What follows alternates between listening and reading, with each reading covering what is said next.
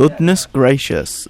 Great balls of fire. Hello, hello, hello. Mead and cheese, the Cornwall special. The Cornwall special, right. We're just going to switch back to off the ad and now onto the stream.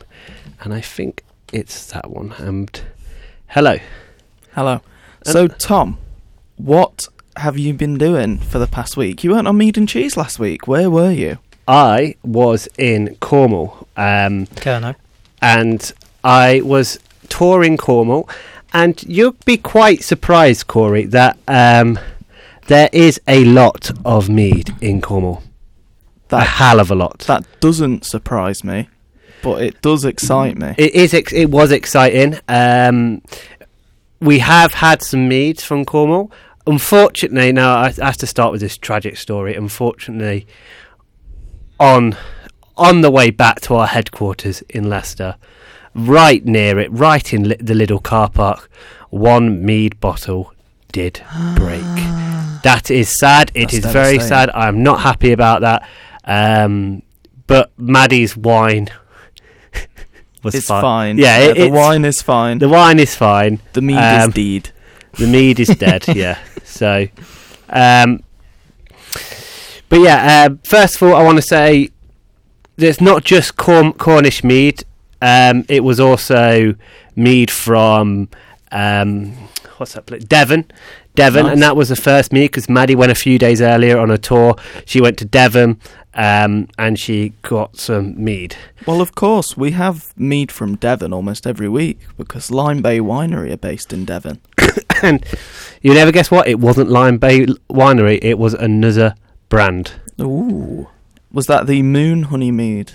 You would be correct in saying that. That was Moonhoney Mead. It was very interesting. I'm looking forward to hear your opinion on it because we do have two bottles of it for you. What I want to say first about this, I think you have to take it from a different perspective than a regular mead.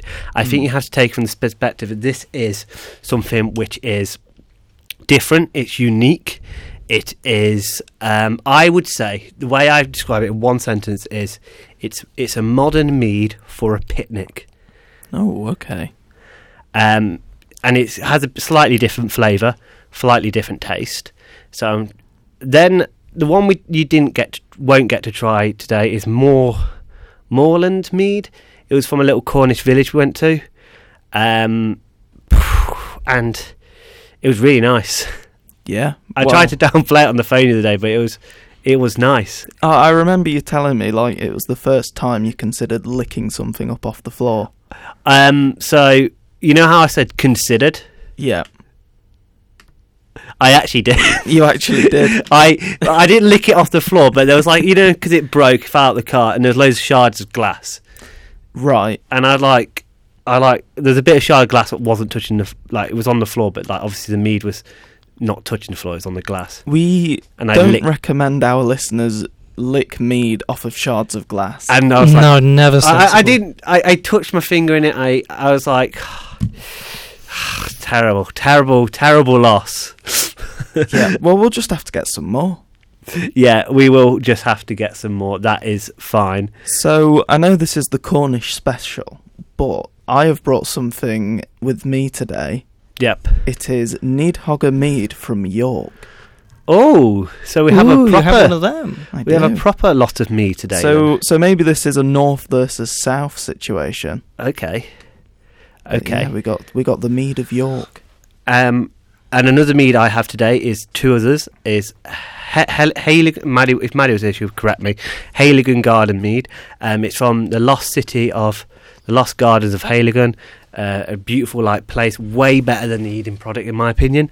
It's a beautiful place, and they have two different meads. They have a blackberry mead, which is a flavoured one.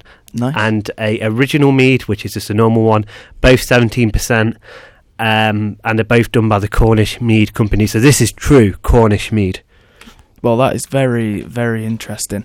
We also have in the studio with us a returning guest, a regular on the show. I think it's like perennial guest at this point.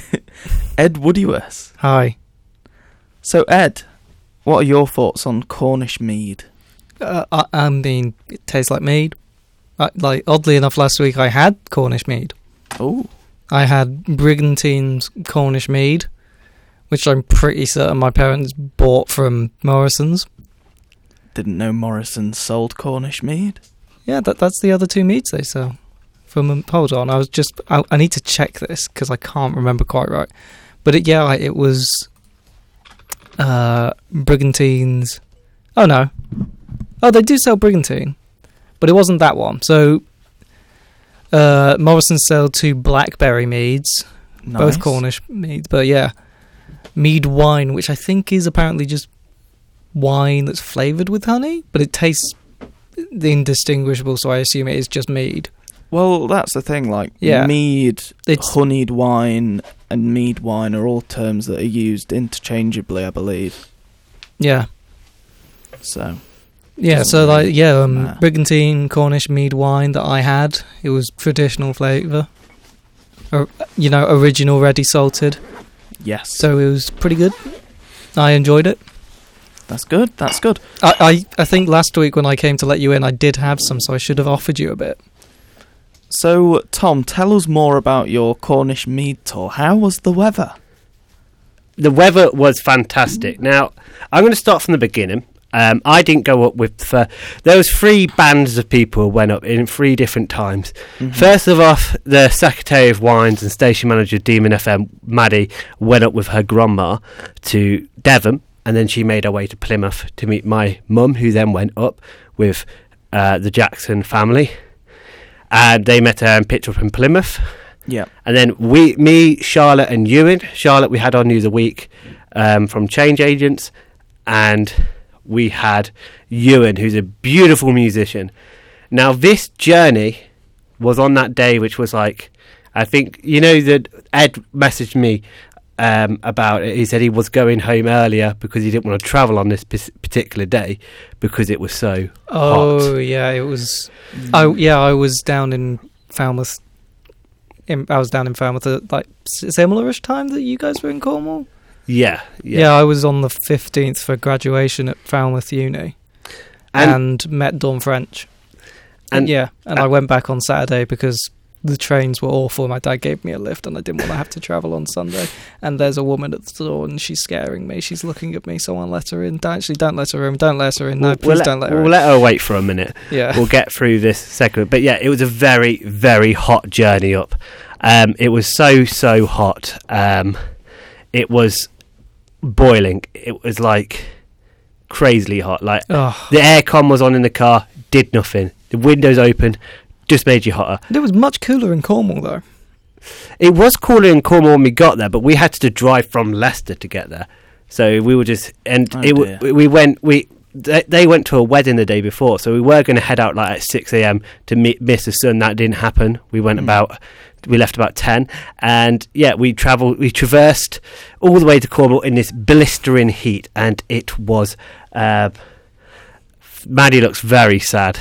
She looks very sad. I'm going to just tilt the camera to show you. Yeah, show the camera Maddie. There you go. Look, there's Maddie. Look how sad she is. Maddie knows the rules about the red light is on. I'm going to go let her in because she looks too sad. Oh. Because I need her for the next one. Is Tom too soft?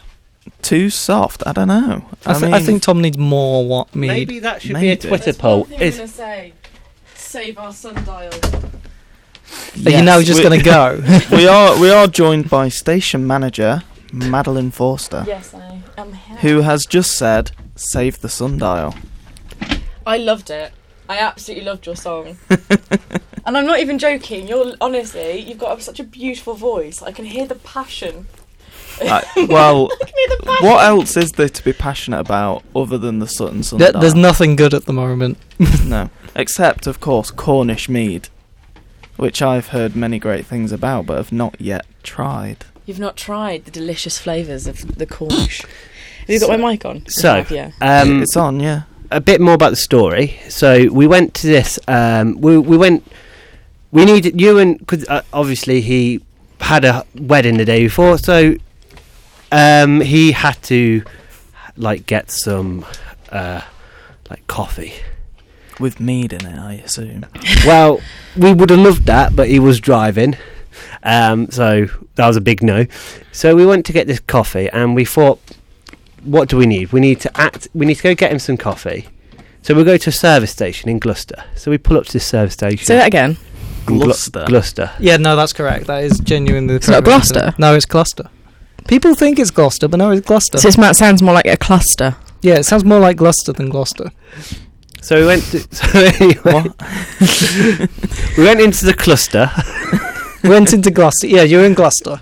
And went to the service station, and this was the most bizarre... Was it Gloucester Services? I think it might have been. I know the exact service. It was like a farmer's market. Yeah. So you went to Gluzzy. Yeah. Don't say it like that. And yeah. Don't say it like that. That's closer to a glizzy. Do you know what a glizzy is? Yeah, we do, but gluzzy sounds funny. Gluzzy, gluzzy, gluzzy. This place, though, had fresh bread, bakery. It had a butcher's. Everything was like farmer brands as well. No mead, but everything else was like farmer brands. Like there was no, like, you couldn't get a Coca-Cola in there. It was like Farmer's Coke, and it was so expensive, and there was no ice. So we went to about 3 different service stations looking to get some coffee and refreshments because it was a hard trek. But we eventually got there, and through the hard sun, and then we went on this little tour around Cornwall. And I think the first one I want to talk about is Rattler's Cider Farm. Yes. Hang on, you're not going to back it up a bit to the journey that I had? No, because this is Tom's story. I went to a meadery. Well, if this is Tom's story. We will talk about that later, Maddie. We will get on to that, because that will come when we talk about the actual meadery. But yeah, so back to it. Let's put my forwards on.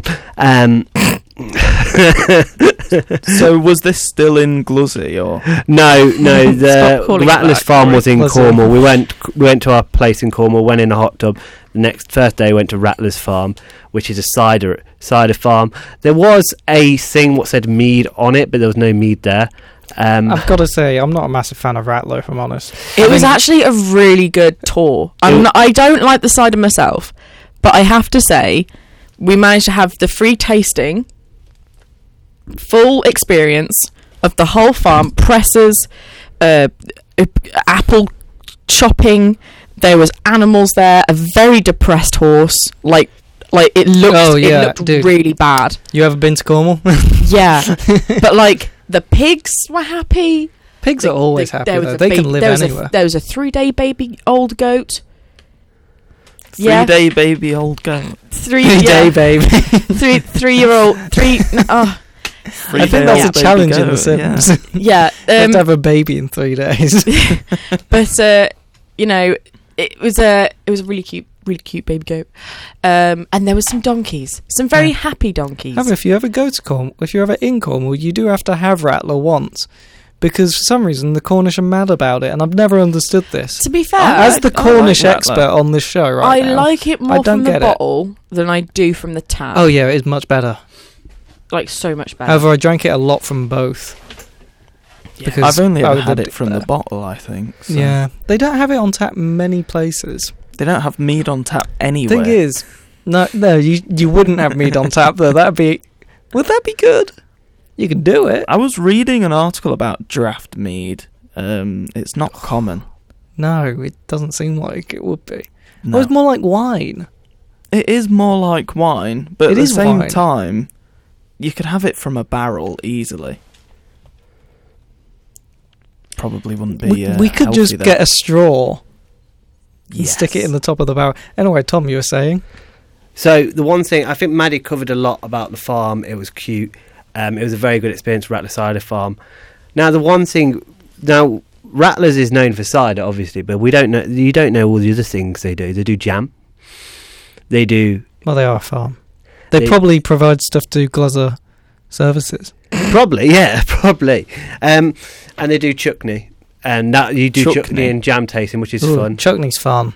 They had really good mustard too.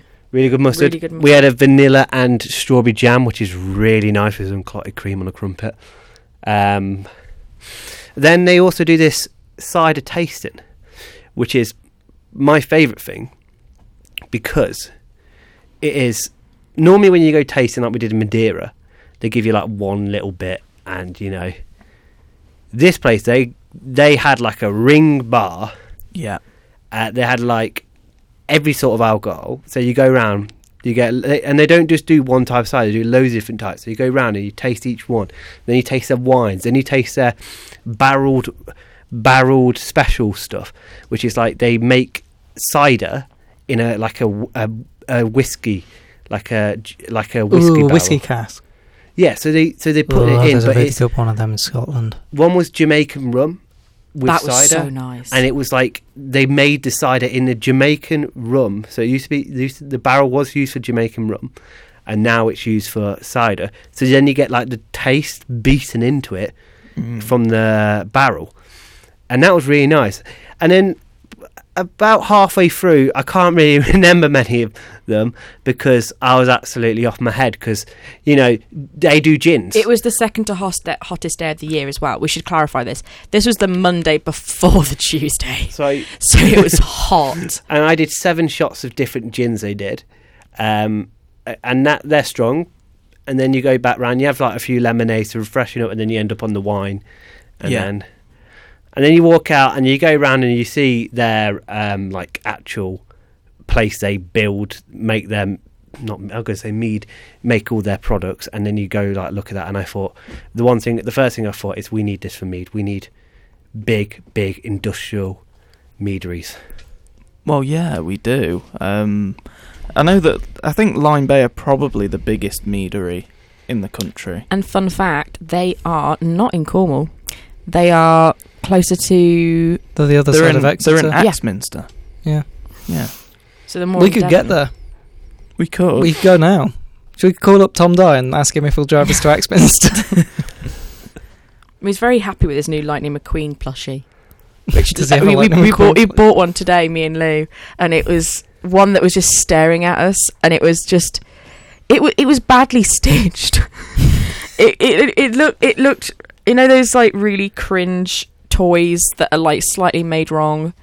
It was made wrong. Ka-chow. And we got it for £2 at Cancer Research. I know this is very much awful radio and very off topic, but I have to show you something my sister got me from Thailand. Could you describe it to the radio viewers? I can describe it to the radio viewers. Does it have anything to do with Cornwall or mead or cheese? In a way, maybe.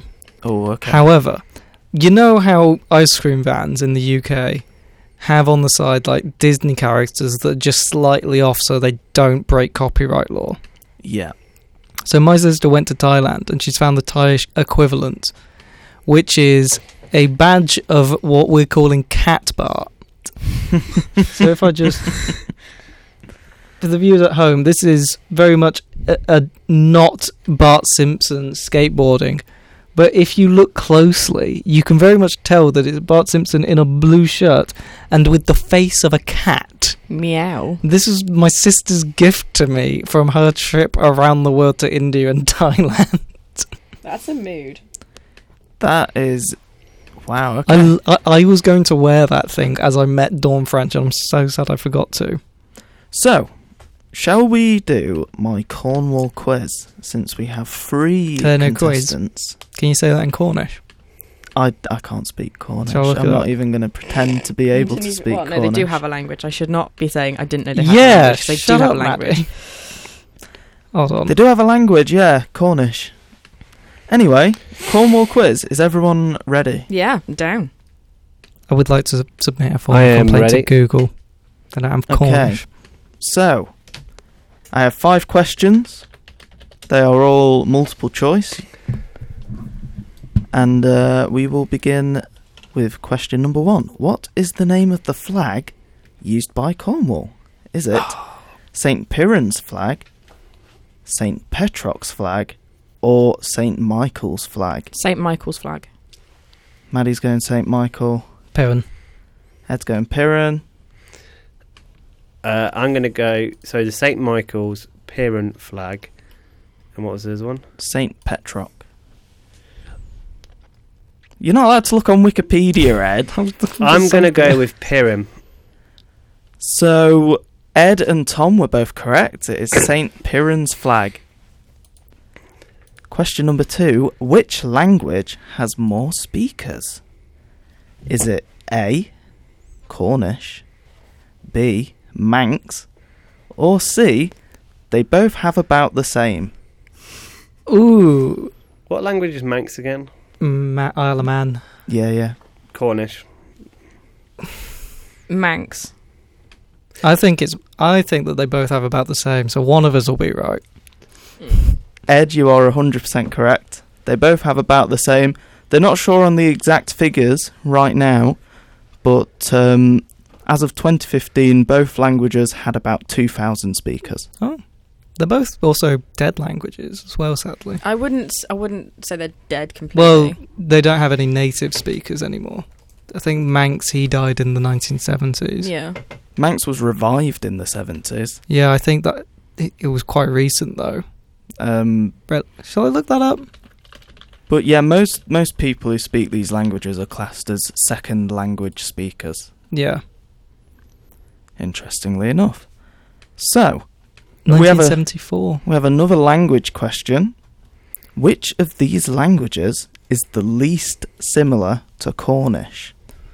Is it Breton, Welsh, or English? English. Welsh. I think it's English. I think Cornish would be quite similar to Welsh, because it's Celtic. Well, you are correct, Ed and Tom. It is English. Breton and Welsh are both classed as Brittonic Celtic languages, whereas English is Germanic in origin. I think Breton is the closest language to Cornish. That would be possibly. I think it's true, but it's like they're all very similar, those three. Well, yeah, most of the Brittonic Celtic languages, so that would be Welsh, Breton. Manx, Cornish. Oh, it was Manx, Brittonic.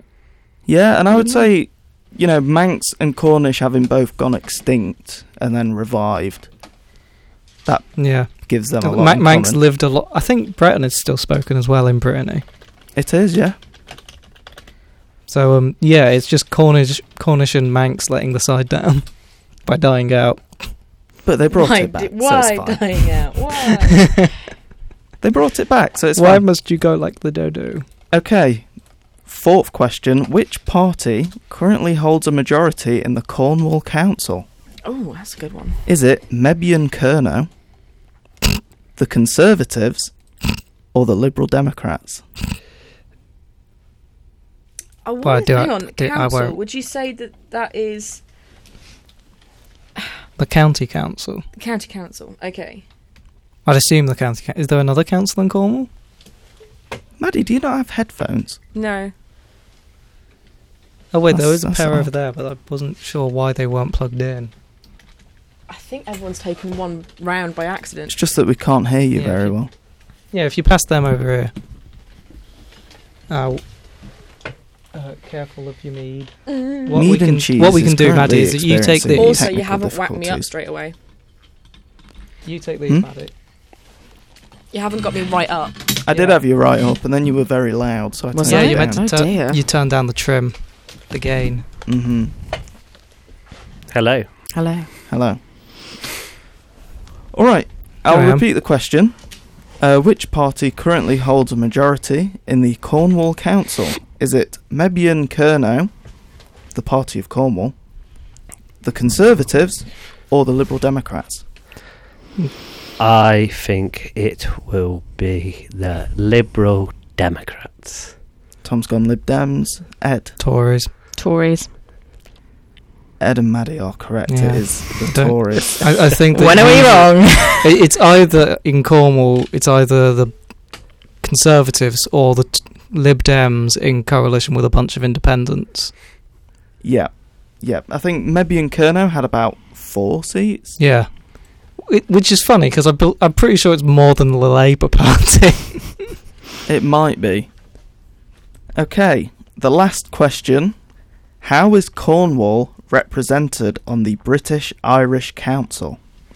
What? What do you mean by represented? How is Cornwall represented on the British Irish Council? I'm not really sure. There's a British Irish Council? There is a British Irish Council. It is an intergovernment collaboration. That's all I'm going to tell you right now. Do we get options? Who's in it? Yes. Okay, so Is it A, it is a full member with its own representative? Is it B, it is represented as part of England? Or is it C, it holds observer status and is also represented by the United Kingdom? I want to say observer, because... Observer status sounds cool, doesn't it? Cornwall, in my personal opinion, should have its own government, but unfortunately... when Gordon Brown was thinking about making a Cornish coalition, they sort of were like, I think it was like him or some others were like, yeah, nah, you're too small. Even though they are technically, I would say they're separate in how they run everything. Similar to Wales and also Scotland, they're too far away from places to really make a statement. So I'd say observer, because we're too controlling of them. Observer. I'm going with as part of England. Ed's going part of England. Part of England. Tom's also going part of England.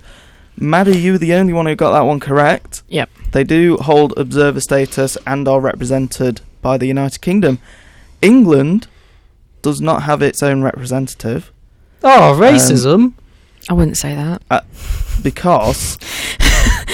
Definitely wouldn't say that. So the British Irish Council is an intergovernmental group comprised of the Republic of Ireland, the United Kingdom, the devolved governments of Scotland, Wales and Northern Ireland, and the governments of the Crown Dependencies, the Isle of Man, Guernsey and Jersey.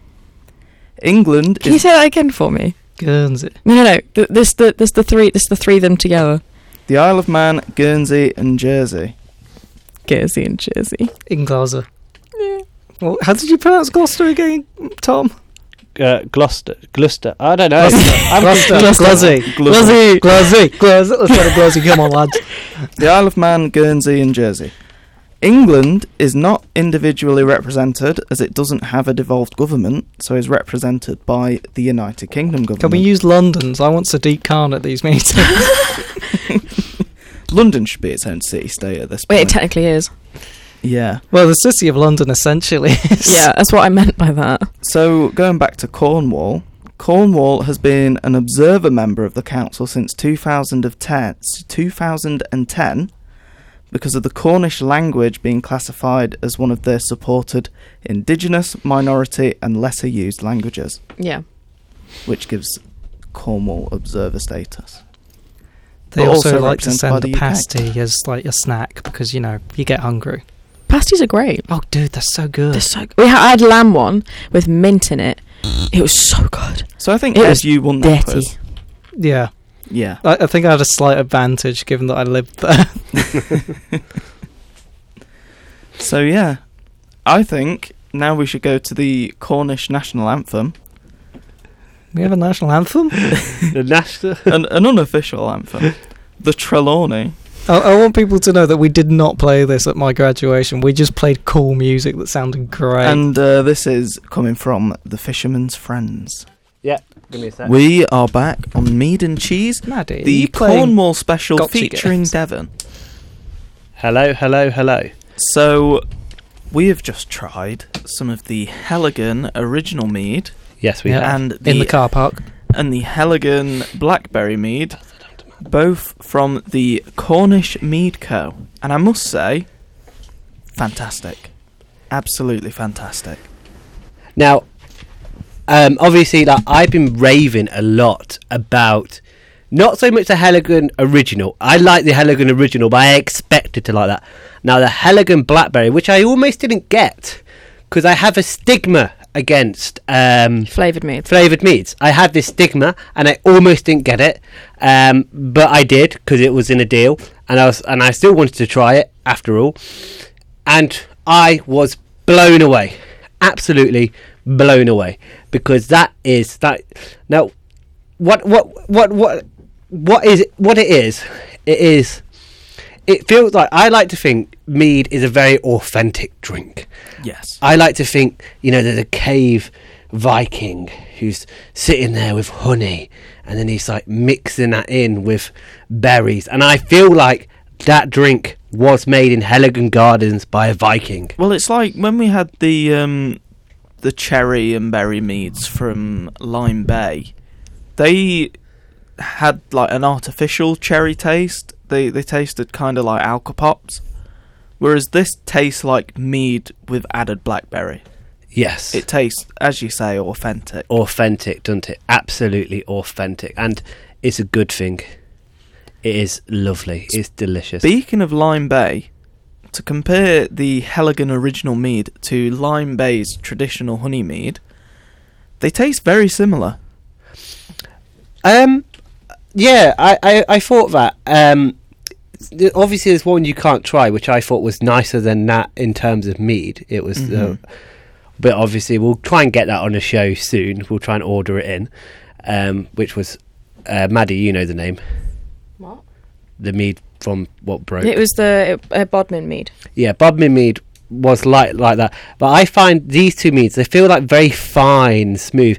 And if you go over to our Patreon, there's an exclusive video where I get a expert to actually talk about that, Tim Jackson, and he actually he gets a glass, and you see how on the glass the wine sort of drips down. It doesn't like just go straight down. It sort of slowly drips down, and that's because it's high quality, and that's because it's very high quality. And he speaks a lot about that on the exclusive Patreon video. But what I'm saying there, it feels like a very high quality drink. Like, I think that's something you would see in like M&S. So, and that's the Bodmin mead? That one there, the Heligan mead. Yeah. Oh, the Heligan mead is the high quality mead. Now, fun fact about the Heligan mead. The Lost Gardens of Heligan is where we got it from. Now, how did you find the gardens? Good question. So, no, that's the name of the place, the Lost Gardens of Heligan. Now, it's a stately home, but during the First and Second World Wars, they didn't have any proper gardeners to tend the garden, so it ended up becoming so overgrown, so disused that they actually it took two generations basically, and they completely forgot about it. And they forgot about the gardens. Sounds and then in the early 1990s, they discovered that there was some gardens, and they redid them up. They've been touching them up, whatever you want to call it, and just the second time he's done that, but this is the first time he's done that on purpose. But anyway, he's got some garden. Water, but he keeps doing this. Anyway, Hugo genuinely lost us to stuff laughing at him the last time. We had Connadelia on. We did have Connadelia on. But anyway, yes, the Lost Gardens. Yes, the only Midlands mead we've ever had on. Yeah. Oh, good point. Midlands you need to up your game. Midlands, up your game. Yeah. Get making, get brewing. I'm sure Hereford could do it. Let's get that. Well, they're essentially Wales, but you know. Are they? Anyway. Dude. Maddie, the train station is in Welsh. Okay, Maddie, please do continue your story about the Lost Gardens. No, it's fine. It's past now. That conversation's gone. No, we're back to it. Okay, we're back to it, yeah. So, if you want to Google search the Lost Gardens of Heligan, so you can show Corey. Pretty sure that's near where I used to live. Well, then again, it's Cornwall. It's all near where I used to live. So if you want to click on images.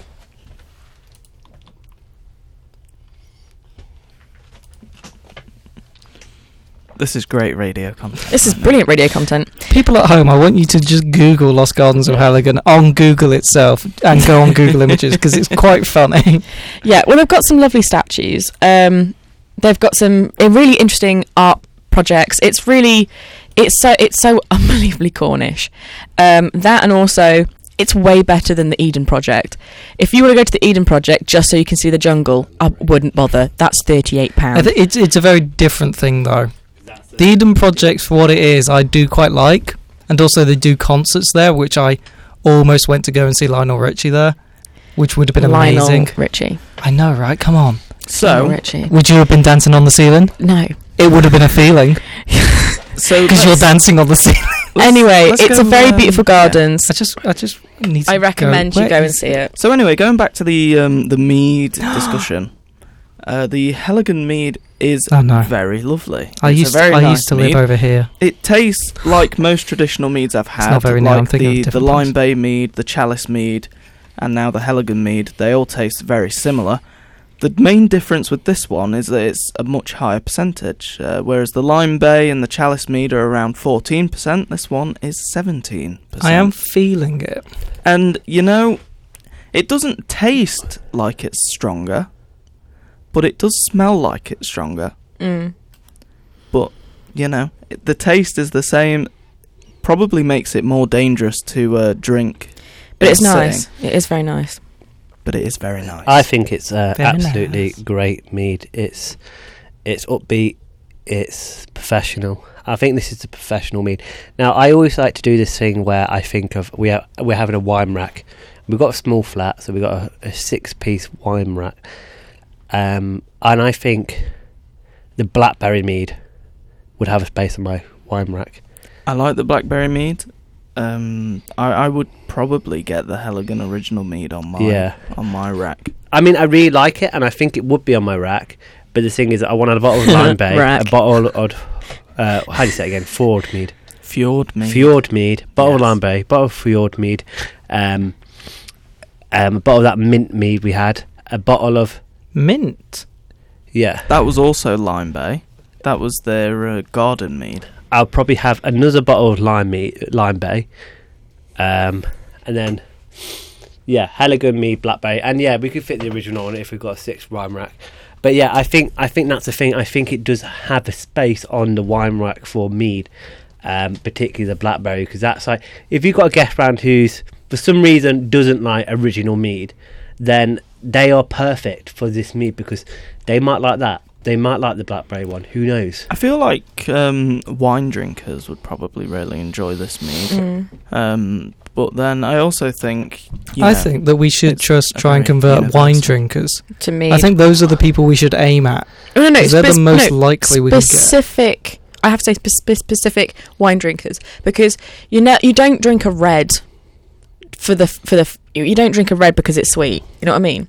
You've got to have people that like the sweetness. So I suggest rosé to begin with. Rosé drinkers we target. I don't know. Then we work our way in. Then we work our way drinkers. I think mead. And then as mead gets more popular and it gets cheaper, then we work on the white wine. I feel like mead would work on the Essex popular girl. With the white wine people. To be fair, should we try this? My sister's white wine, but my mum's more red wine. So shall I just see if I can find a mead that will work for both of them? I like all wine and mead. I have a rule of my body is a temple and that temple is a trash pit, so I would drink anything. Yes, exactly. We live, laugh, love that for you. One point I want to make is we have been trying to expand a bit, and last weekend I tweeted in at LBC, Lead in Britain's Conversation, a radio station in London. Yes. And I, obviously, it was the leadership debate for the Conservatives around that time. And my main thing was no one was talking about the cost rises of mead, you know, and we need mead to be affordable. I mean, there's important issues, yeah. There's no really good cheap mead. So that's what I wanted. And I tweeted into LBC and they read our tweet out on the radio. They read about it. And you know what they said? They said... I can't remember which percent it was. I'll get that up, actually. But what they said when they read our tweet out is... Because they didn't actually know what mead was, the presenter didn't. What? They didn't know what it was. They recognised the name. Outrageous. But they couldn't remember what it was. So, LBC, yeah. Step your game up. So, yeah, Leading Britain's Conversation, rubbish. Yeah, absolutely. Mead and cheese is leading the world's conversation. Exactly. On mead and cheese. Maybe not cheese. There's a lot of people who talk about cheese. Today, we should get some cheese. I haven't had cheese in weeks. Cornish cheese? But yeah, I've been trying to cut out big facts. This is a problem. I couldn't... It was... can't remember which guy it was, to be honest. I know who he is, but I can't remember his name. You've got the clip. While we're here, I just want to talk.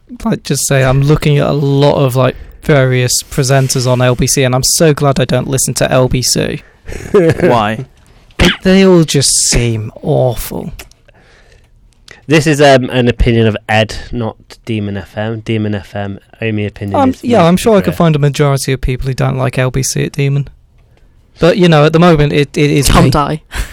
Yeah. Me and Tom can agree on many things, and this is one of them. But, yeah, my point is, I can't remember the presenter for the life of me, but we read it out, and they said rosé. Rosé's a summer drink, and I wanted to live respond, and that's why I think we should do call-ins on radio shows, because obviously I set out the agenda that mead should be a summer drink. You know, that should be discussed in the cost prices. But a lot of people are saying, no, wine's a summer drink. And I think we need to really campaign this summer for people... My tunes! To get a bottle of mead in your hot tub. Yes, and while we are discussing LBC, I am also looking through the Mead and Cheese chat to try and find the clip you sent of the radio presenter talking about mead.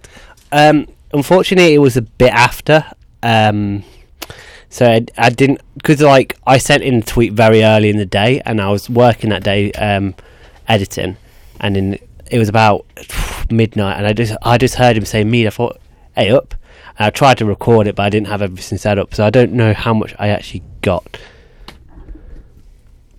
Yeah. Yes. Well. I think, LBC talking about mead on their show shows that Mead and Cheese is working. Tom, what is our mission statement? Our mission statement. Let me put on my glasses. Let me tell you our mission statement, everyone. So usually on this part of the show, I would start talking to you about what we've done, and I'm proud of what we've done. But we need to do so much more, and we can. So in the next decade, we are going to build a media superpower, which will tackle because we want to really make independent media stronger in this nation. We want one mead bottle for every single household. Every single household should have a bottle of mead, and that will be 27.8 million bottles of mead sold a year in this decade. I want to see that. And I think this nation wants to see that. We are leading a grassroots campaign to win this battle. We're winning every single day, and it's hard. We need you on our side. We also want to build our own radio station and movie studio, because our good friend Evan, he could direct and the next Pirates of the Caribbean from our studio. We want these things. So you can help us by joining our Patreon. You can help us fund this mission, because we don't have donors.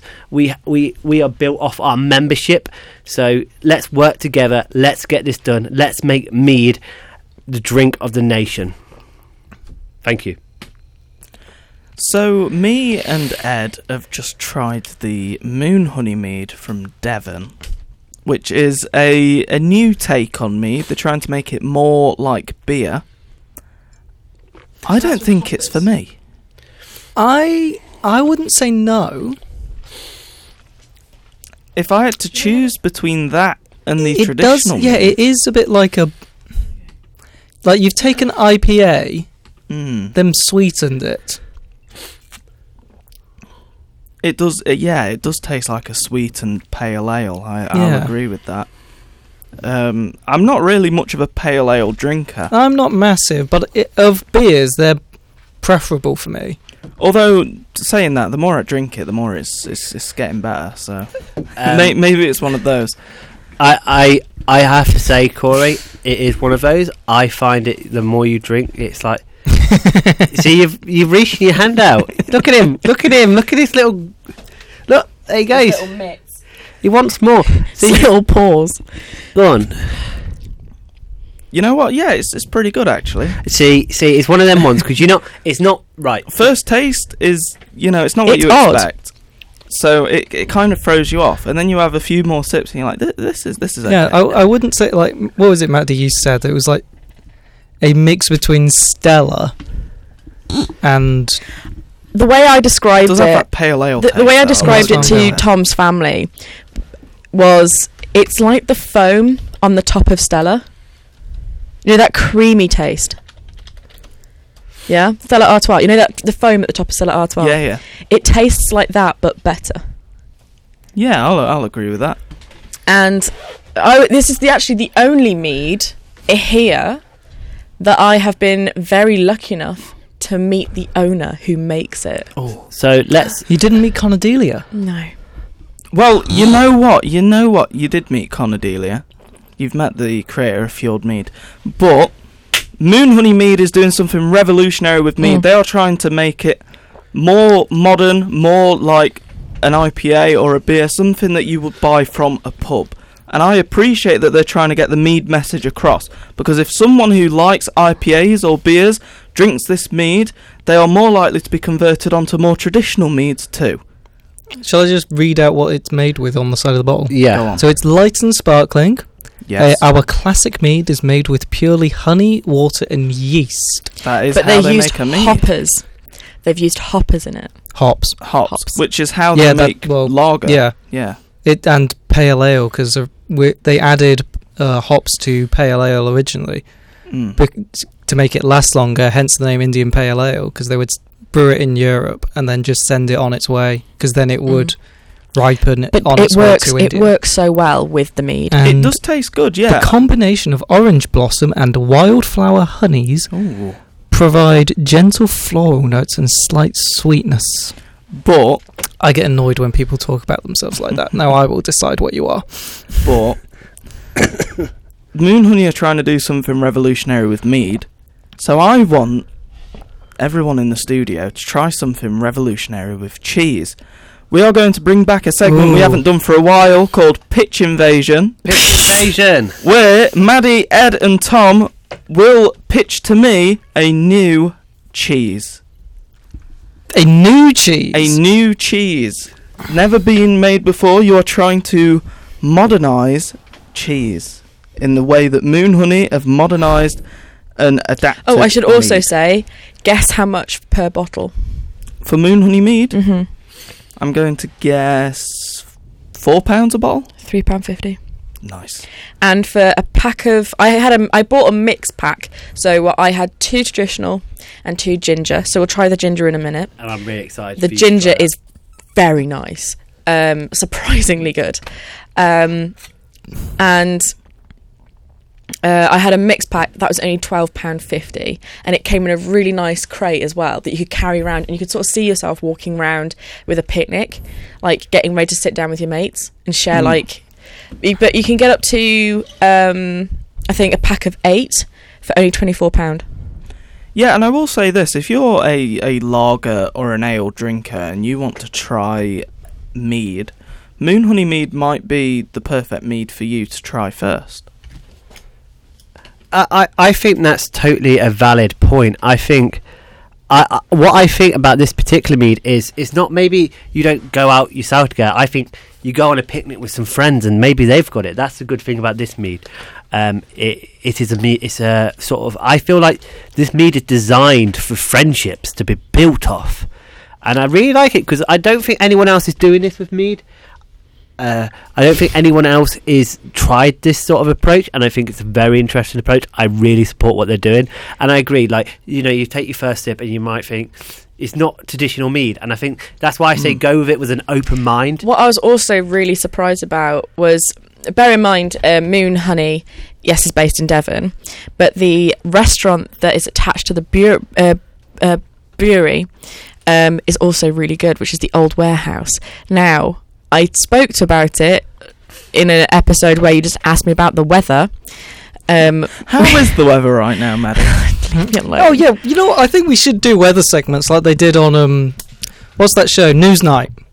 Yeah, we should. With Jeremy Paxman. We have to do. We're big media superpower now. You know what? Yeah, Can I continue what I was saying? I'll do it in a little bit, but Maddie, After you tell us how the weather is, We'll do a song and then we'll go to Pitch Invasion. Anyway, I went to this lovely restaurant, which is the...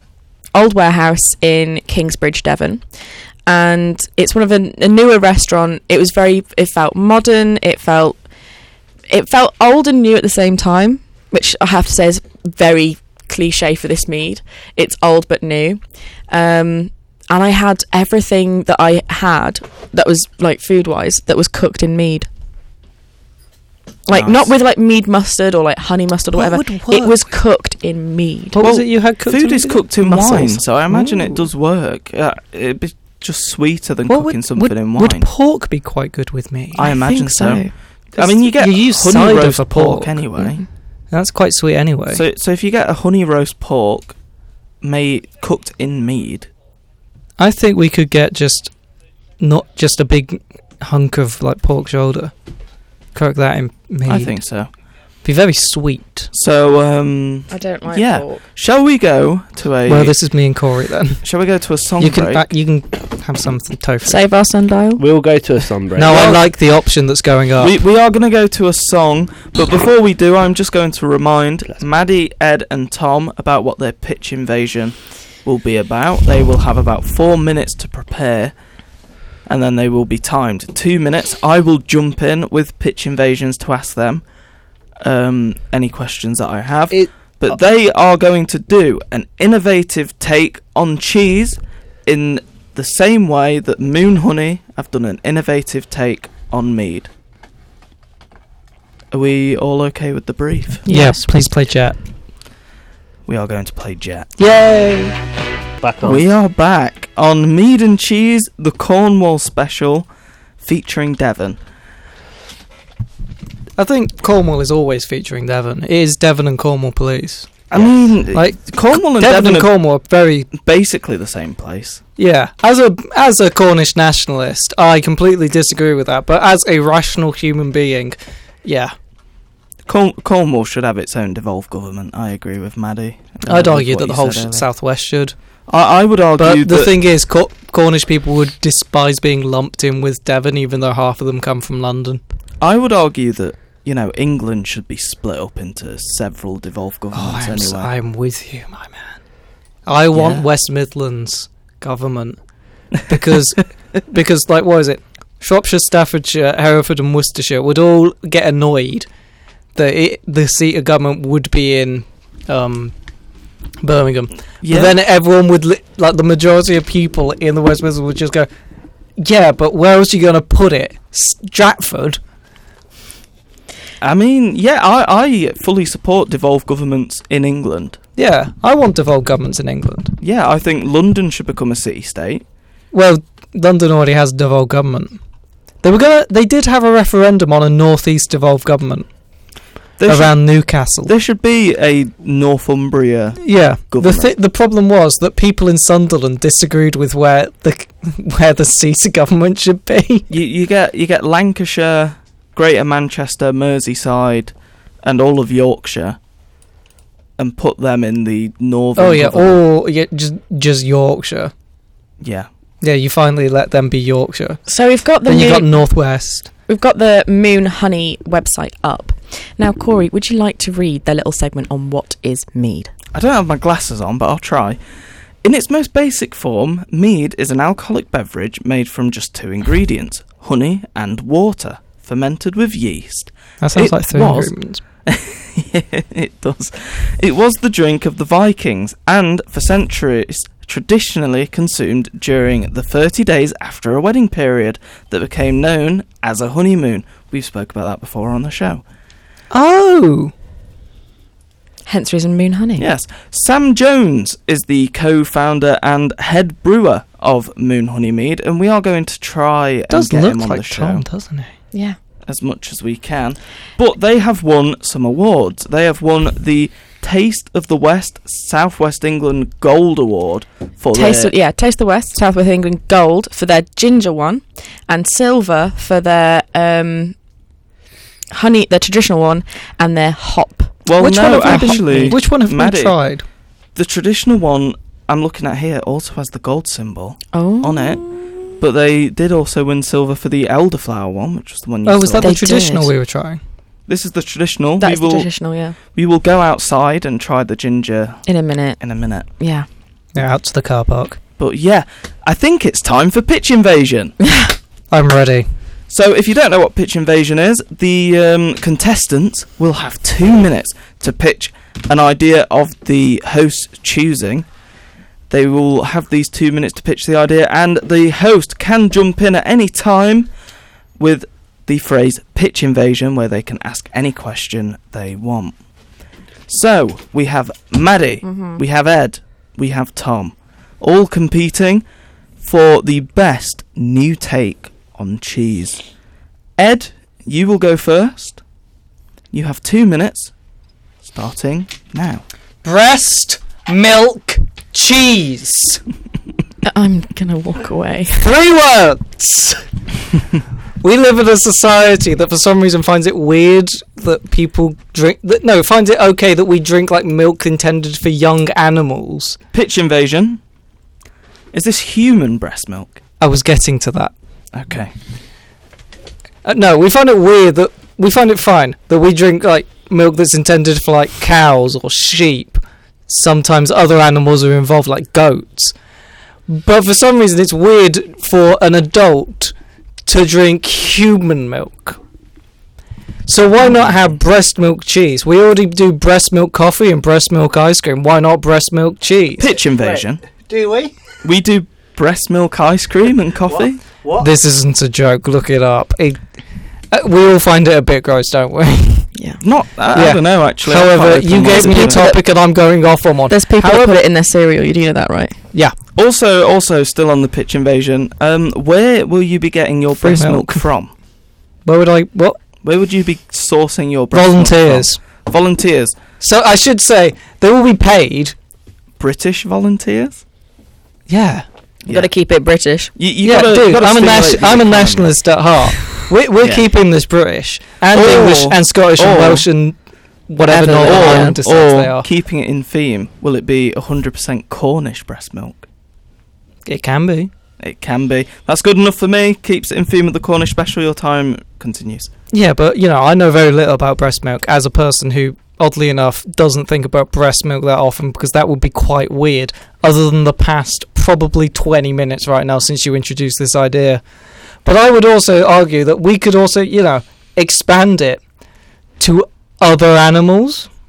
Ooh. Because, breasts, that's just where the milk comes from. Yes. We could use other animals to make the cheese that have breasts. Pitch Invasion. What other animals do you have in mind? Chickens have breasts. Chicken milk, yeah, that could work. Maybe. So chicken cheese. What? Labradors have breasts. Labrador cheese. I'm gonna say a no on that. I am not drinking dog cheese. Eating dog cheese. That sounds bad. But anyway, come on. You can make a good solid cheddar out of breast milk. Just think about it. Would you eat breast milk cheese? Probably not. Maybe. Give it a try. Try everything once. Sheep milk. Sheep milk ice cream is pretty great. It's very creamy. Pitch Invasion. A lot of Cornish ones do that. You spoke about making breast milk cheddar.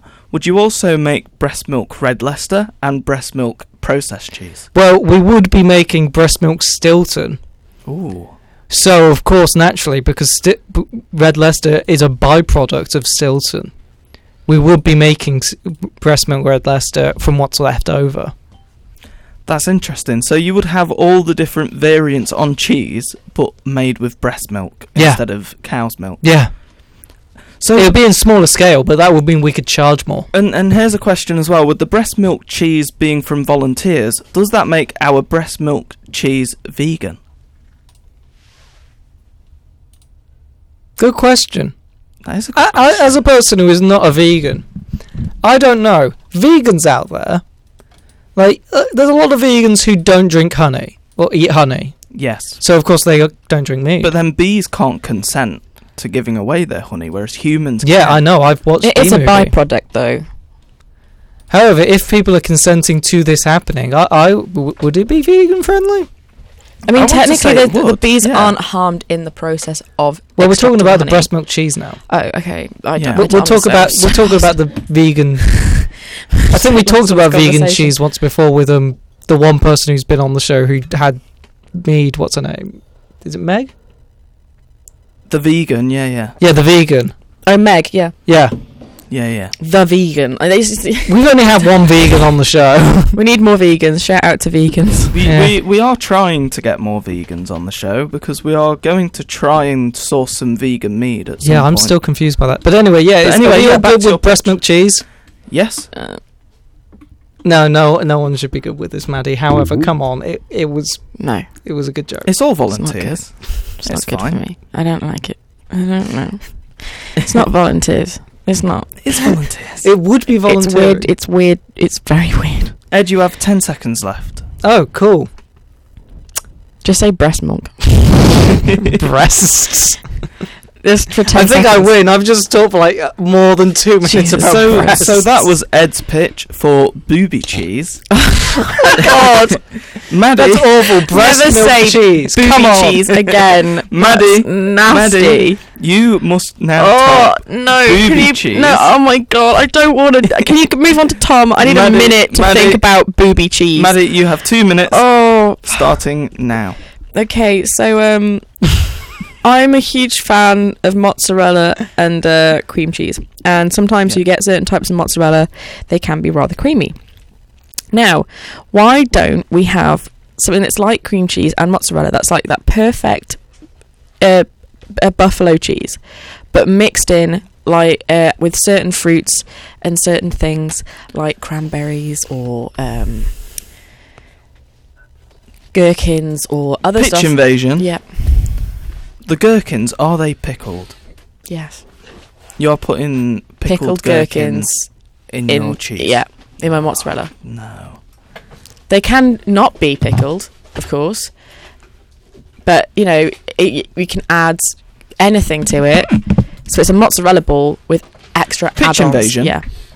So does the person buying it get to customise their own cheese? Is it a make-your-own cheese? Yeah. I like this idea. Yeah, so it's making like mozzarella on site with any sort of peppers, fruit, veg you want to whack in there, because mozzarella goes with anything. You know what I mean? Agreed, yeah. Especially goes well with mead. Pitch Invasion. Yeah. Will the milk to be making this be ethically sourced from volunteers? I'm not going anywhere near your booby milk. Pitch Invasion. Breast milk cheese, okay? Not booby milk. Pitch Invasion. How will you be sourcing your milk? So, unfortunately, I've spoken to many vegans about this, and vegan cheese is just not on par with what we like as cheese. Yeah. So, unfortunately, I will not be using non-cheese. You know what I mean? It's going to be made from cow's milk. It's going to be made from cow's milk. Or buffalo. Buffalo milk a little bit better. Sheep is also good. Yeah, but I'm going to stick to how mozzarella is actually made, which is buffalo mozzarella. Okay, so we're going buffalo milk. Your time continues. Buff. Yeah. But basically it's going to be ethically sourced with happy cows. Ethically sourced buffalo. Happy cows from Wales that have lived in the valleys. Buffaloes. Happy buffaloes. And across the plains of Sutton and Ashfield. That's always very important. How buff are your buffaloes? Invasion. Is that a pitch invasion? I think you need to say it before you say the thing. How buff are my buffaloes? I don't know, they've been pumped up on Ed's booby milk. And breast milk cheese. Breast milk cheese. Not booby milk. Breast milk cheese. And booby milk. And to keep in theme with the Cornwall special, will any of your buffaloes be Cornish? I want them across... Featuring Devon. I want them across the Celtic plains, as well as Sutton and Ashfield. Only Sutton and Ashfield. The only place that I think is allowed is Sutton and Ashfield when it comes to the other Celtic realms. They do have Scotland, largest sundial in Europe. They do, and I think that's really... We need to save it, you know? Yes. And I think it should be Welsh buffaloes. I think it should be Cornish buffaloes plus technically Devon. Because I'm being nice. So if you're including all the Celtic buffaloes, does that mean you're also having Scottish, Irish. Breton and Manx buffaloes? Yes. And also that weird bit of Spain. Yes. Nice. Okay, they're all booby milked. Your time continues. Breast milk cheese. Okay. But yeah, all the vegetables or any other meats, because you could have meats with your cheeses if you felt like it, or maybe like chunks of honey, like you know, like make it more of a dessert honeycomb cheese. Oh, I love it. Yeah, but all mixed into a mozzarella that you can either cook or you can eat raw, or something that you can serve like mush if you feel like it, you know, or if it's stringy. Yeah, you do what you want with it. But if it's creamy in the middle, then you've got the cream cheese, so you've got the cream cheese within the more tougher bit. You have 10 seconds left. Don't drink booby milk. Thank you very much, Maddie. You're not drinking it, you're eating it. That was Maddie's customizable make your own mozzarella, which I with cream cheese in the middle, with the option for creaminess. I like it very much. So we've had booby cheese, breast milk cheese, breast milk cheese. We've had Ed's booby cheese. We've had Maddie's customizable creamy cheese with the mozzarella made from Celtic buffalo, and now Sutton and Ashfield Celtic featuring Sutton and Ashfield and Devon, honorary Celtic state. And now we have Lord Thomas Jackson, who will pitch us his new take on cheese. Now, first of all, if you're watching the live stream, I've added a bit of text before we start the timer, and it says Pitch Invasion is an original mead and cheese product. Are you not starting your time yet? No, okay. I added just a bit of text, a copyright disclaimer. Okay, yeah. Read the disclaimer. It says here at the top of our live stream, Pitch Invasion is an original mead and cheese product. What are you doing, Ed? I'm trying to find somewhere to put it. Right, I'll sort it. Okay, so he's got a camera on. Oh, my hair is so messy. I can see it. Right, let's go. This is going to be a messy idea because I actually only thought about it a few seconds ago. I'm having my... Hold on, let me start your timer. Your time starts now. 3, 2, 1. We are doing what we call space sea cheese. Space sea cheese. Yeah, space sea cheese. Pitch Invasion. Mad, point the camera at the guy who's pitching. What makes it sea cheese? Right, so the whole concept behind this is that we basically it's all in space. Okay. Right, so you're familiar with space.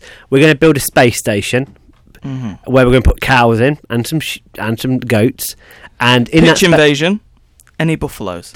Yeah, definitely buffaloes and Labradors. Pitch Invasion. Will you also be using booby milk?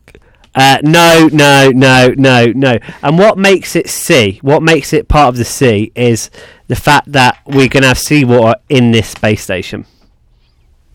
I like it. So, basically, we're going to have the cows in our space station, and they're going to be they're going to be bashed by the water because it's going to be half full of water, seawater, from the Cornish coast. Nice. And then we're going to send up people from Cornwall, from the Sutton Cornish spacemen, from the Sutton Sundal Space Centre up into space, and they will milk. They'll be space farmers, and they'll milk the cows. They'll make the cheese. They'll batter it with the seawater because I want that salty taste. I want that salt. And then they just make the cheese. And then what they do is, instead of like Corey, say if you say, "Oh, I want some cheese," ring a ding ding. You don't have to go to shop anymore. You just ring up the space station. And they'll say, okay, Corey, we've actually got some salt cow cheese. We put a bit of honey in this one. Does that sound good to you, mate? And you'll say, yes, of course. Of course, that sounds good. So what we'll do, they'll open the cap, they'll wait. Pitch Invasion. Yeah. If Kieran Shea asked for any of this cheese, would he be allowed any? I don't know. No. No. Good. Okay. No. Continue. But yeah, so what we would do, so you've rang up, hi, can I have some honey, salt, sea, cow cheese? And we go, of course you can, Corey. We're in a spacesuit. And I'll get out of the space centre, and I'll try. You would have to do is get like a flare. You have 10 seconds left. You get a flare, and I will throw that cheese down like a meteor. And your house could explode, but you would get cheese. That was a great pitch for your space sea cheese from the Cornish coast. Yeah, I like how all of them were Cornish in some way. Ed's had the Cornish boobies, Maddie's had Cornish buffalo, and Tom had the Cornish seawater. Now I'm going to need some time to deliberate Could I just mention? So I can deliver a verdict. Throughout the entirety of both of them, we were talking about breast milk cheese as well. Yes, baby milk, man. Yeah, but right. I think it's funny if you just announce breast milk. Yeah, but boobs. Big old boobs. So big old titty. Yeah, I need some time. I need some time to think about what the result of this pitch invasion will be. But while I do that, we will have the Nithercotts, Sutton Sundial's greatest landmark in the world, while I decide the result. It is the greatest landmark in the world, Sutton in Ashfield Sundial. I have just tried some of the Moonhoney Ginger Mead. In the car park. And I don't think I'm a fan. Ed, you have also tried it. Yeah, it's the ginger. It's too bitter. Yeah, it's like if I wanted ginger, I'd have ginger beer, but that just isn't working. I mean, I quite like the ginger flavour, but I feel like in this particular mead it doesn't work. Mm. We've had the Lyme Bay ginger mead before, and that was quite nice. But this is not. But saying that, the Moonhoney traditional, the classic, is pretty good. I'm going to come in with a counter argument because actually I prefer the ginger one. Yes, please. Yeah, I prefer the ginger one because I think this one is more for me. But I feel like if you're going to have this one, you have to be a fan of ginger. So if you're having this one, which I'm trying to hold, there you go, you have to be a fan of ginger because it is a drink which people who like ginger like. I'm glad that, you know, out of the two we have, there is one what everyone likes in this, which is the original. And they do some other flavours. I'm not quite sure what they are. I need to check. Maybe Maddie would know. If she doesn't, we'll find her. Berries. And they do hops. And hops. So they'll be also interesting to try. So let's go back to Pitch Invasion, where we saw Maddie's customisable mozzarella with the option of cream, which saw all of its milk sourced from Celtic buffalo and also Sutton in Ashfield. We had Ed, who had his booby milk. Breast milk cheese. And we had Tom, who had his Space Sea cheese, which comes from space and does not serve Kieran Shea. So, which cheese is the winning cheese? It's a very tough decision, but I'm going to have to go with Madeline Forster. Oh my god. Seriously? Congratulations, Maddie. Yeah. Now, they were all very good pitches, and this was a very hard decision, but customisable cheese sounds like something that appeals to everyone, whereas space cheese and booby cheese feel like very niche cheeses. Booby cheese honestly sounds like one of the grossest things I've ever heard. Yeah. So, Maddie, your milk cheese though. Fine. Your Celtic customisable cheese sounds great. Yeah. So, Maddie, you got to go make it now. You know, that's good luck, Maddie. Go find a buffalo. You have to go do it.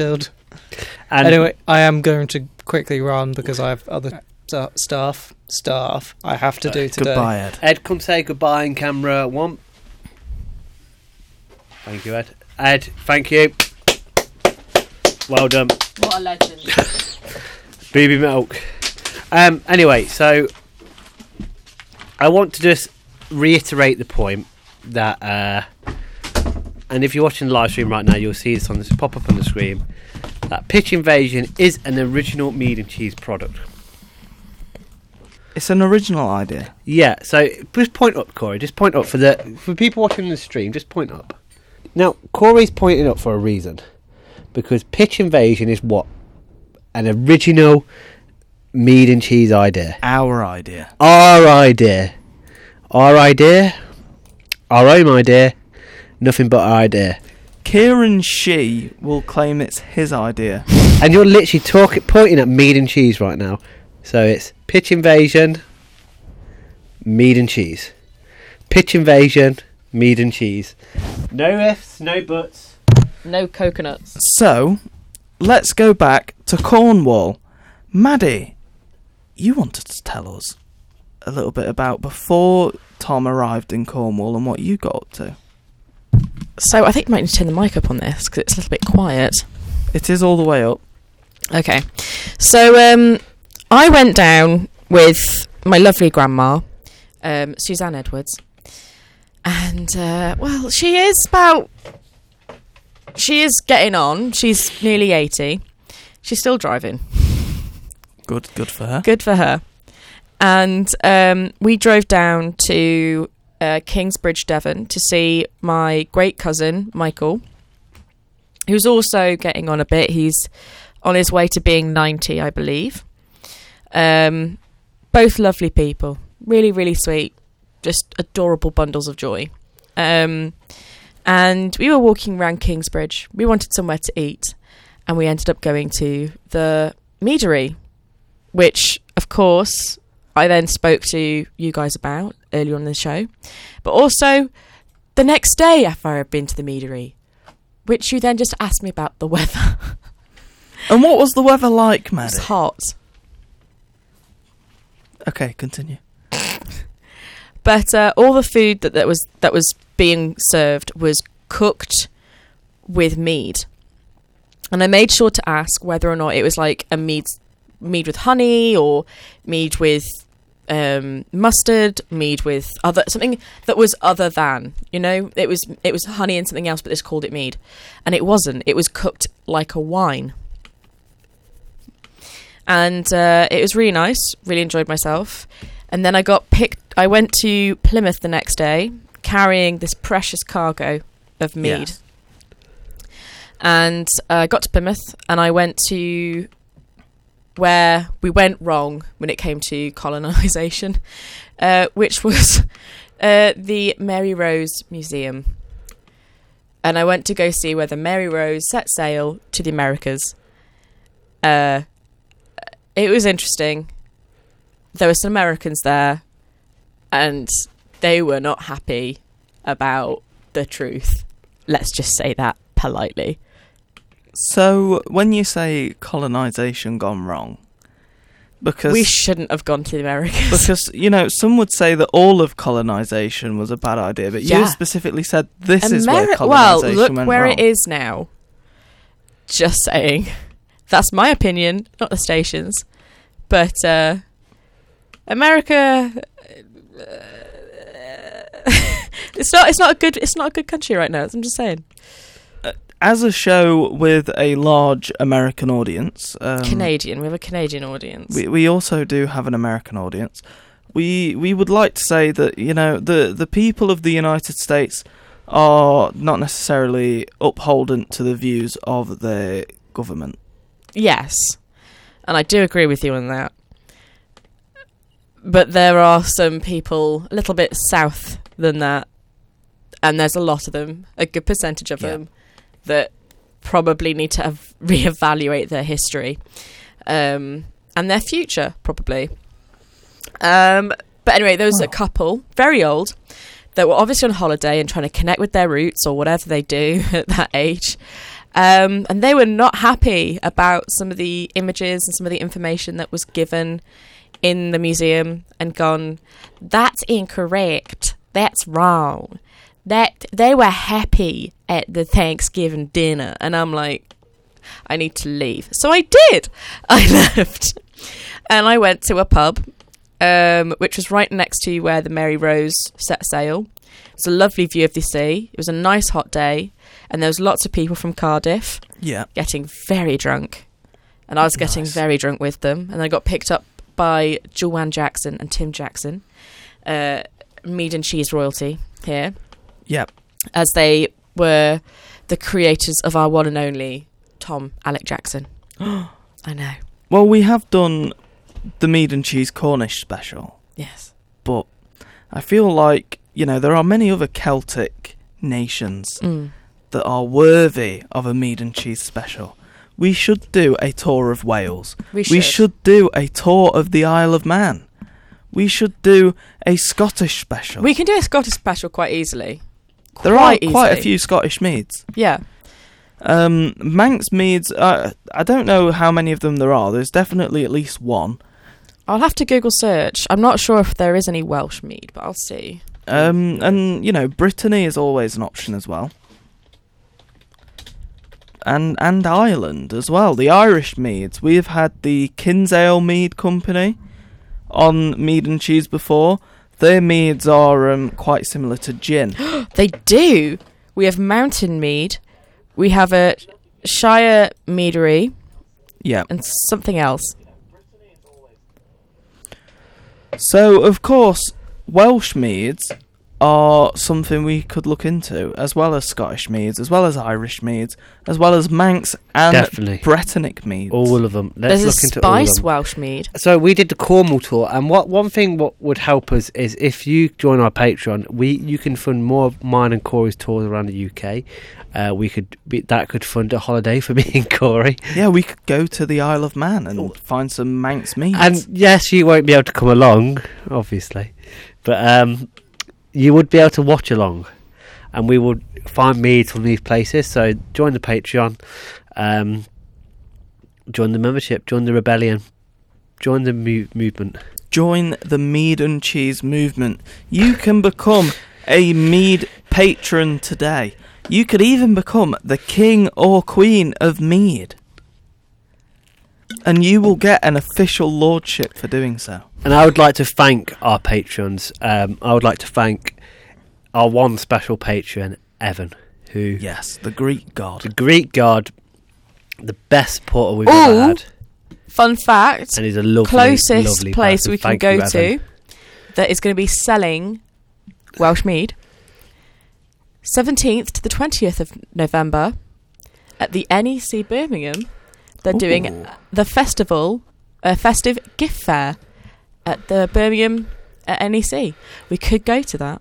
That might be something to look into. Of course, mead and cheese, as well as looking at the Celtic nations to try and source our mead, we have also been trying to get many high-profile guests on the show. We've been reaching out to some politicians and their people to try and get them on the show. We've also been reaching out to celebrities such as the Mead and Cheese superfan Idris Elba. Yes, we reach out to a lot of people and we want them on.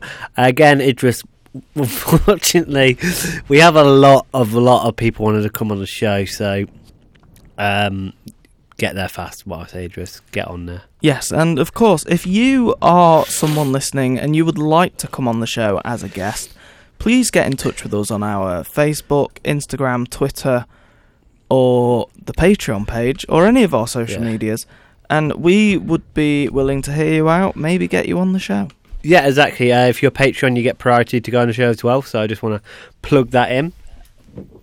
And also you get to help us pick specials, like one special what we are looking into doing right now is the Pirate Special, which was requested by our lovely Patreon, Evan, and also we'll be throwing a bit of Elvis in that special as well.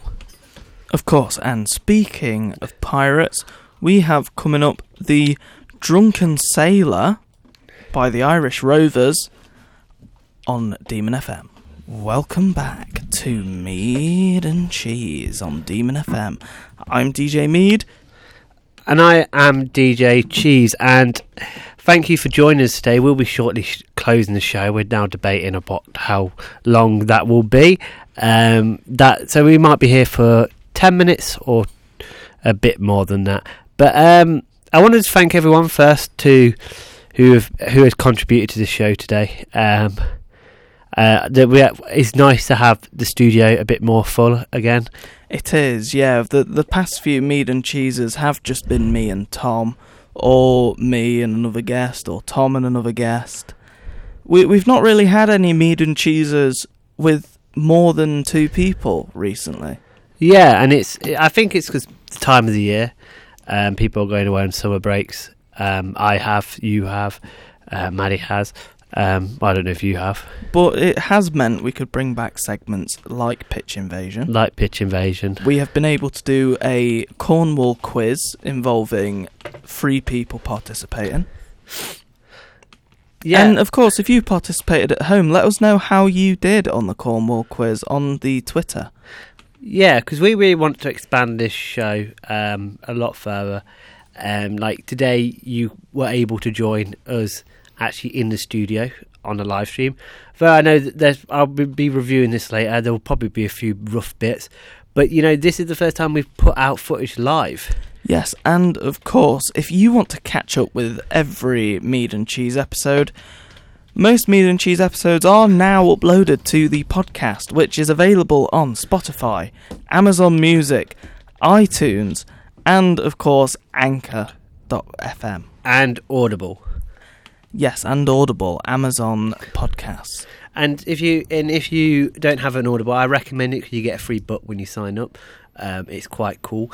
But and the podcast is free, so just go on, get your free book, get your free bean and cheese. Yeah, but of course as well, the podcast is also available on Google Podcasts, which I believe is free for everyone to use. If you go on Google, you can search Google Podcasts, search for Mead and Cheese on there. It will come up for free. That is a great free way to listen. But also, if you are on Spotify or Apple, you can listen to us on there, and as Tom said, on Audible as well. And you can listen to us for free on the Anchor podcast website, anchor.fm. And one of the ways we've been able to keep this free is by your support. We've had so much support from people like Evan. On the Patreon, Patreon. And the Greek God. The Greek God. And, you know, bit of serious talk, it is very helpful because we want to expand this show. Yeah, of course. We want to keep the show running every week. Every Friday we want to be able to do a Mead and Cheese. But also we want to be able to do more with you. That this year we haven't been able to stick to doing it every Friday. We've had gaps in that.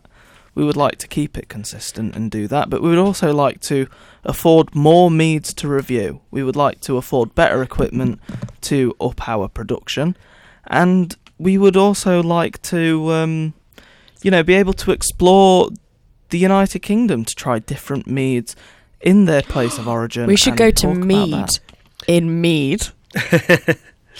We should, and that's the thing. We should be going to places like Mead and Mead. We should be. This show is like, I like to think this show as a foundation of a great movement. And one thing I particularly want to do is more documentaries, more Mead reviews, but also I want to be able to provide more shows for you, you know, on the regular basis, and we can do that. Yeah. And we have. I think we're about to renew our show in the next couple of months. So around September time, we'll be renewing our Demon FM show. And that comes with a whole new committee, a whole new FM team, a whole new, well, Maddie's staying, a whole new committee. And it's really exciting. But we only have a year after that in the FM studio. Well, the plan is to keep Mead and Cheese running throughout all of 2022 and through most of 2023 with the FM studio. But for after the FM studio, we're going to need to start from scratch. And this is why your support is as important as ever, so we can afford new equipment, a new Mead and Cheese studio for us to keep the show going for years to come. Yeah, And it's not a rush. I'm not going to sit here and say we need to build a studio now. I would like to, but it's not a rush. We've got another over a year left, and I feel like that if we continue doing this show for over a year, it will show that we're committed to it and prove to you. But eventually, we need to start. Probably mid next year is start building our own space like this. And this equipment comes at a cost. And if you join the Patreon, you're helping us do that. If you subscribe to the YouTube show, everything you do, every interaction you do with us is helping us reach that goal. I've actually been looking around at a few places where we might want to settle up Mead and Cheese after we're done, where we finish with Demon FM. So we've had a few ideas there already. But I want by the time we get there, for Mead and Cheese to be not just a weekly show, have a few shows a week. And we've got an excellent team. We've got Ed, we've got Maddie, we've got Corey, we've got Evan, we've got Connadelia. We've got Hugo. King of France. We've got Sage. So many great people. We've got Sam, the Transformers expert. Yeah. Got Tim Jackson, Charlotte Jackson, William Jackson, who's now Assistant Chief Executive. We've got the DMU Hackers. We've got the DMU Hackers. We've got the DMU Airsoft Society. We've got Kieran Shea. Kieran Shea is perhaps one of our best. We've got Thomas Dye. We've got Anna. We've got... Anna won't be here next year. We've got Jack Davies. Yeah. Davies? It's Davis. We've had so many guests on this show. It's a buoyant community of people, and we want to make sure we can consistently deliver to that community. And honestly, I'll be so pleased when we build our own station. And I love this station, though. I want this year to take as long as it takes to come over, because I love this radio station. Maddie, you have done amazing things with transferring it into a place which you can go and do anything on. You've done an amazing job at that, and I want to thank you from that. As you may have noticed, a bit of Demon Media news. The committee has now become a joint committee from yesterday. So that means actually now in the eyes of DSU, me and Corey are both now chairpersons. We are both the chair people of Demon. So I think, like, from far away, it's like pretty much the end of my term. Yeah. Which is sad. You know, it's always sad, but I'm excited to see what Corey does and what Maddie does in the year to come. And I had a few questions. One was my favourite thing about running Demon Media. I think it is a great community of people to run. I think it's a brilliant community of people.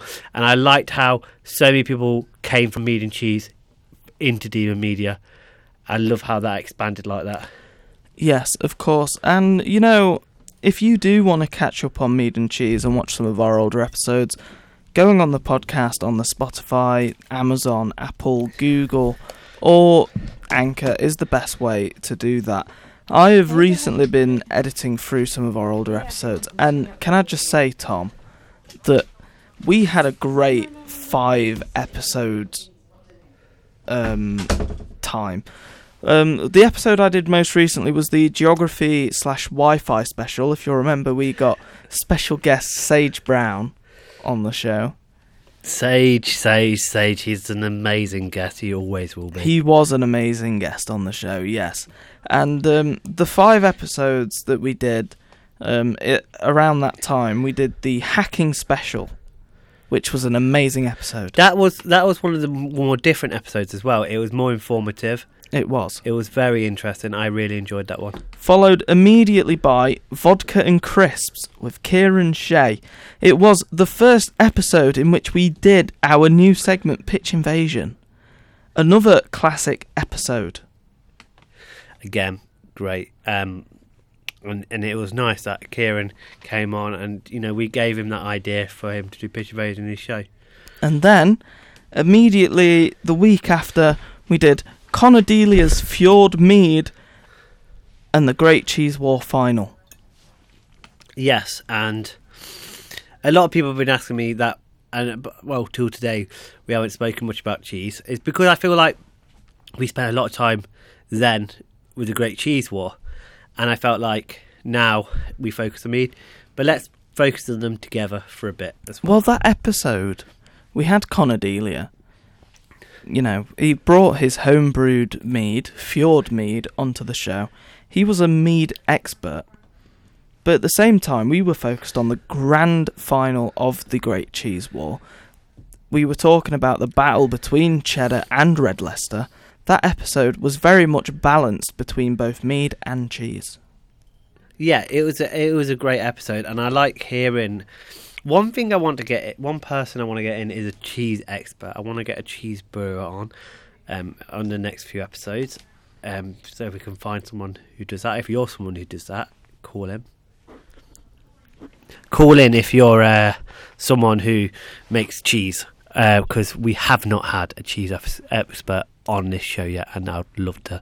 Of course. And the week after we had Connadelia, we did our Transformers special, which, if you'll remember, we had the Transformers expert Sam But we also had a pitch invasion where Ed, you and Sam all pitched a Transformers movie starring Mead and Cheese. Not you, Thomas Dye, I believe. Yes. Again, another classic episode. Again, I can't thank people enough for coming on this show, because it is really... I didn't... You know, when you start a show, you don't know where it's going to go, and this show has grown so much. There's been so many people on this journey, like Evan, who's been all the way there, and he's our greatest supporter on Patreon. Thank you for supporting us, Evan. And I think it just shows, you know, that we are growing, and it takes time to grow, but we will grow together.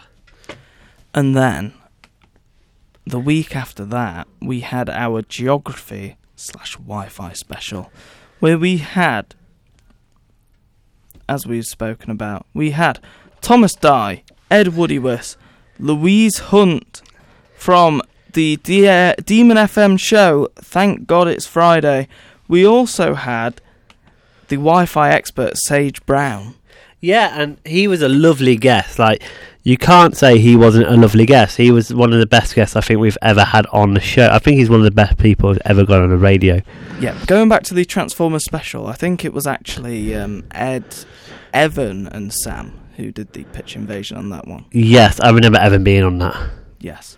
But the geography special did have Thomas Dye. We had Thomas Dye, Ed and Lou all competing in a pitch invasion to pitch the film The Death of Kieran Shee. And then when we got Sage on the show, we had Sage, Thomas Dye, and you, I believe, Tom. Yes. Pitching the Mead and Cheese Wi-Fi package. That was a very good one. And Sage won, I believe that was the result. He did win, and it was a very good episode. So make sure you check that one out. There's some very interesting pictures in there. Yes, of course. But this has been the Mead and Cheese Cornwall special featuring Devon.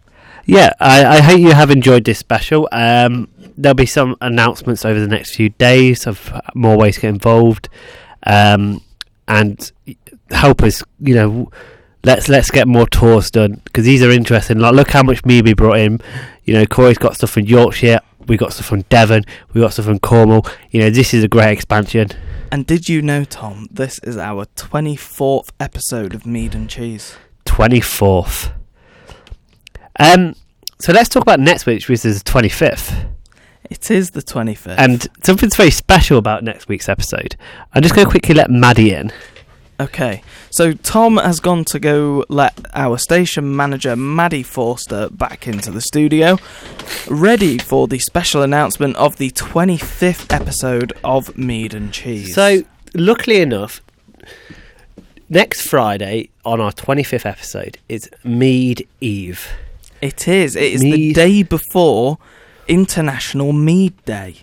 And we are having a big celebration of mead on the show. We'll be back here 4 till 7 to just celebrate that. And I think, I'm not really sure exactly what we'll be doing on the show. We'll be live streaming it though, so you'll be able to catch on live, and we might have better footage then because we'll have some better equipment. But I'm really excited for this show, because we haven't really set an agenda yet for it, but I'm pretty sure this is going to be more of a celebration show. I want to play a lot of Elvis.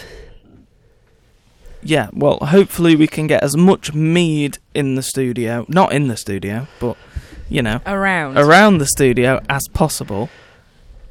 In the car park. Yes, and I want to try and get some call-ins on that show. Yes, it'd be great to hear again from Connadelia of Fjord Mead. And any other of our lovely guests, because, you know what, we've done 25 episodes of this, and that's...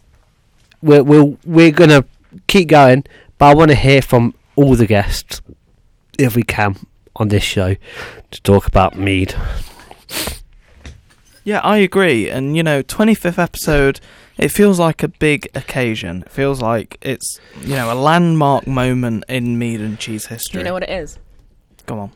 It's your silver jubilee. It's our silver jubilee. I like that. It is. And, you know, we're on 25 by the end of the 2021/22 academic year. So by the end of the 22/23 academic year, we will be on our 50th episode. I doubt that. I think you can do better than that. I reckon we'll get more. Do you think? Yeah, I reckon we'll have more. But that's all to see. One thing I want to also say, there might be a little mead and cheese party running after to see. Cause we're gonna, what I'm going to do next week is I'm going to have a countdown live on the YouTube channel. So you can literally count down from about 11 PM till midnight, and we're going to play some really lovely music live on YouTube from the Nithercotts and some of our other associated brands, and we want you to sort of feel that. So join us 7 till 4, and then we're having a party, but while we're partying we want you to listen to some nice music and nice things, so there'll be something going up live for you to count down with us. Yes, so thank you very much for listening to the Cornwall special of Mead and Cheese. I have been DJ Mead. And I have been DJ Cheese. Just before we close off, I want to say one thing, because I think this just came to my mind. Is Cornwall the capital of mead in the UK at the minute? I would say so. I don't know anywhere else in the UK that has as much mead as Cornwall. Leicester has been lacking on mead. There is nowhere in Leicester where you can go for mead, except, of course, for 23 Wine and Whiskey. And Morrison's. Morrison's is a little bit iffy. They don't sell the Harvest Gold anymore, but that's not really a bad thing. But we're going to try out their new meads. But yeah, we need more meaderies in Leicester. Let's get mead. We've got a need for mead. And that will be great, because we want when we make our mead map, we want Leicester on it. Of course we do. We want Leicester on the mead map. We know that Sutton and Ashfield will be on the mead map with Connadelia's Fjord Mead. And if me and Corey have to force it ourselves and make our own mead, we will. Yeah, of course we will. Of course we will. So, yes, this has been the Cornwall special. I've been DJ Mead. And I've been DJ Cheese, Lord Thomas Jackson of Hogan Manor, chairperson of Demon Media, Lord Protector of the Association of Brands. And we have also had me, Maddie Forster, the leader of Demon FM. To close out the show, we are going to have the Nithercotts, Dance Now Babe.